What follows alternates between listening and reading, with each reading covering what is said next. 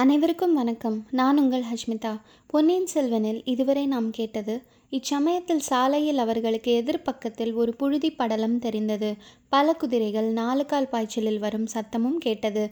சிறிது நேரத்துக்கெல்லாம் சிறிய குதிரைப்படை ஒன்று கண்ணுக்கு தெரிந்தது குதிரை வீரர்கள் கையில் பிடித்திருந்த வேல்முனைகள் காலை வெயிலில் பளபளவென்று ஜொலித்தன. ஐயா உரையிலிருந்து கத்தியை எடுங்கள் என்று எச்சரித்தான் வந்தியத்தேவன். இப்பொழுது தொடர்ந்து கேட்போம். அத்தியாயம் முப்பத்தி ஒன்பது இதோ யுத்தம். வந்தியத்தேவன் உரையிலிருந்து கத்தியை எடுங்கள் என்று சொன்ன உடனே இளவரசர் இதோ எடுத்து விட்டேன் என்று பட்டாக்கத்தியை உருவி எடுத்தார். அதே சமயத்தில் வந்தியத்தேவனும் உரையிலிருந்து கத்தியை எடுத்தான். அவை பிரம்மாண்டமான ராட்சத கத்திகள்.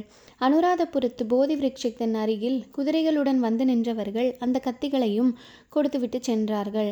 இளவரசர் குதிரையிலிருந்து கீழே குதித்து வா இறங்கி உன்னுடைய அதிக பிரசங்கத்தை என்னால் பொறுத்து கொண்டிருக்க முடியாது. இங்கேயே ஒரு கை பார்த்துவிட்டு தான் போக வேண்டும் என்று கடுமையாக கூறியதும் வந்தியத்தேவன் திகைத்து போனான். இது விளையாட்டா வினையா? என்று அவனுக்கு தெரியவில்லை.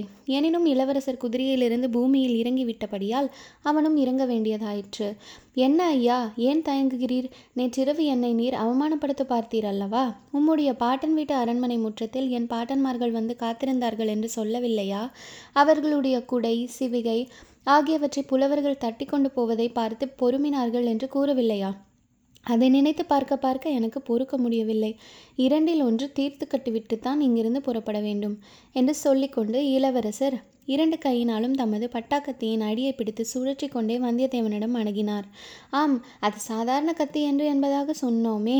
எவ்வளவு பலசாலியினாலும் அதை ஒரு கையினால் தூக்கி நிறுத்துவதே பெரிய காரியம். இரண்டு கையினாலும் பிடித்து கொண்டால்தான் கத்தியை சுழற்றவும் எதிரியை தாக்கவும் முடியும்.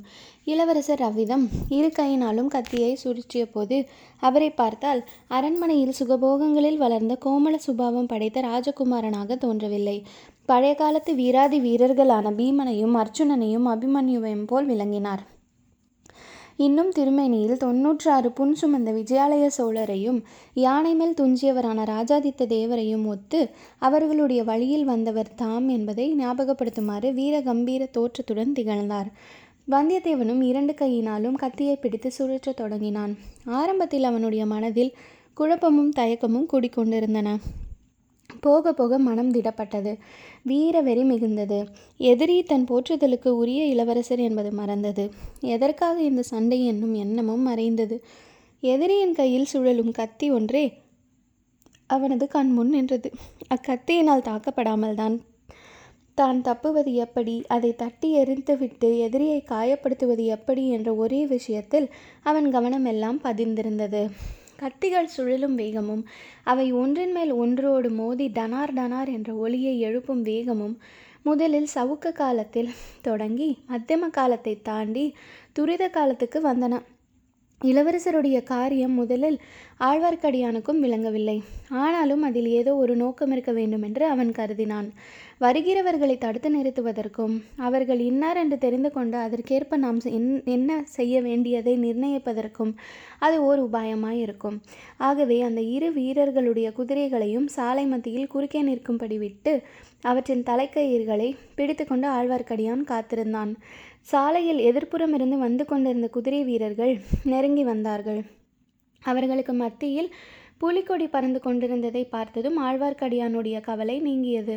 வருகிறவர்கள் நம்மவர்கள்தான். ஆனால் யாராயிருக்கும்?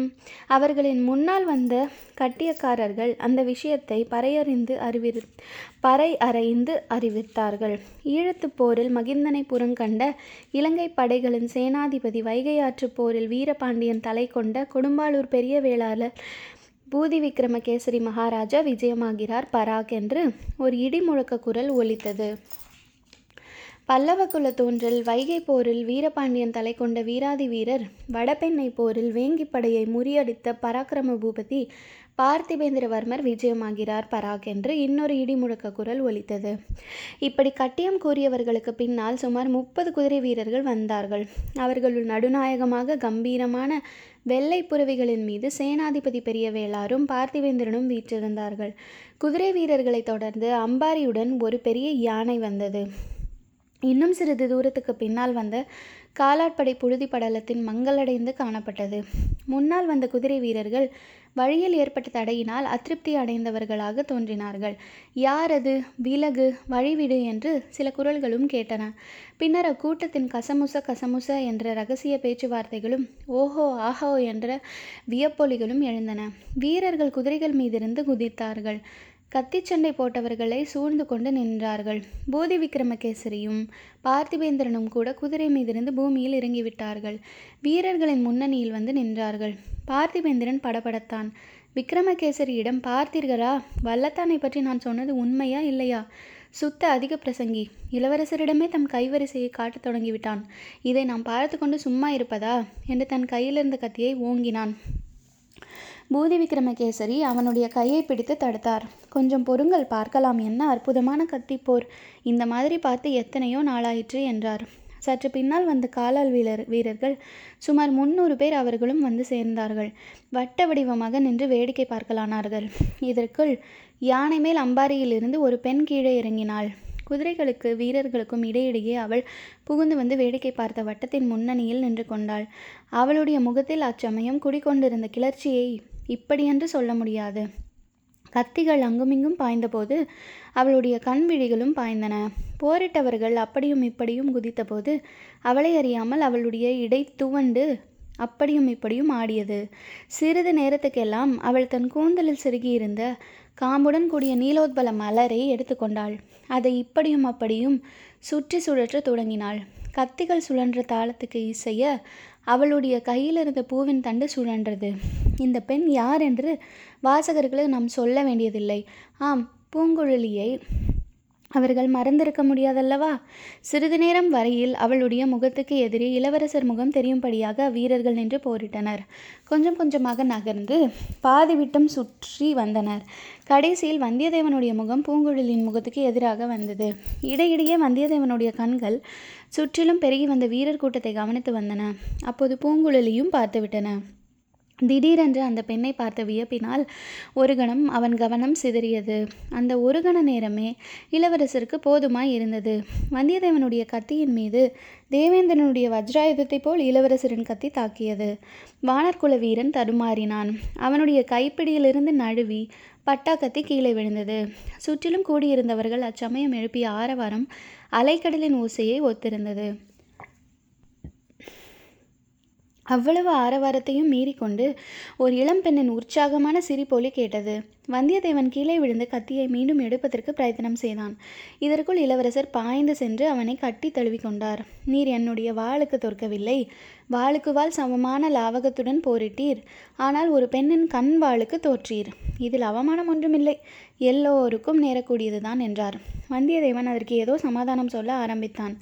அதற்குள் சேனாதிபதி பூதி விக்ரமகேசரியும் பார்த்திவேந்தரனும் அவர்களை நெருங்கி வந்து விட்டார்கள் இளவரசே இந்த பிள்ளையை நான் தான் தங்களிடம் அனுப்பினேன். இவன் ஏதாவது தவறாக நடந்து கொண்டு விட்டானா? கொஞ்ச நேரம் கதி கலங்கி போய்விட்டோம் என்றார். ஆம் தளபதி இவருடைய ஏச்சை என்னால் பொறுக்க முடியவில்லை. இலங்கையில் யுத்தம் நடக்கிறது என்றார்களே யுத்தம் எங்கே யுத்தம் எங்கே என்று கேட்டு என்னை துளைத்து விட்டார். இதோ யுத்தம் என்று காட்டினேன்.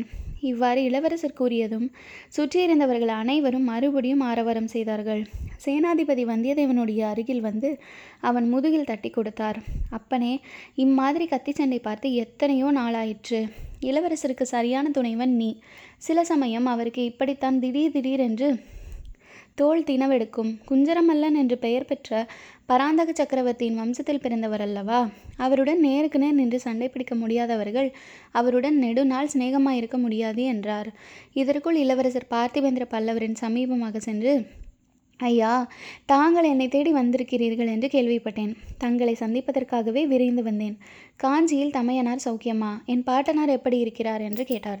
தமையனாரும் பாட்டனாரும் தங்களுக்கு மிகவும் முக்கியமான செய்தி அனுப்பியிருக்கிறார்கள். இலங்கைக்கு வந்து தங்களை கண்டுபிடிப்பதற்கே நாலைந்து தினங்கள் ஆகிவிட்டன.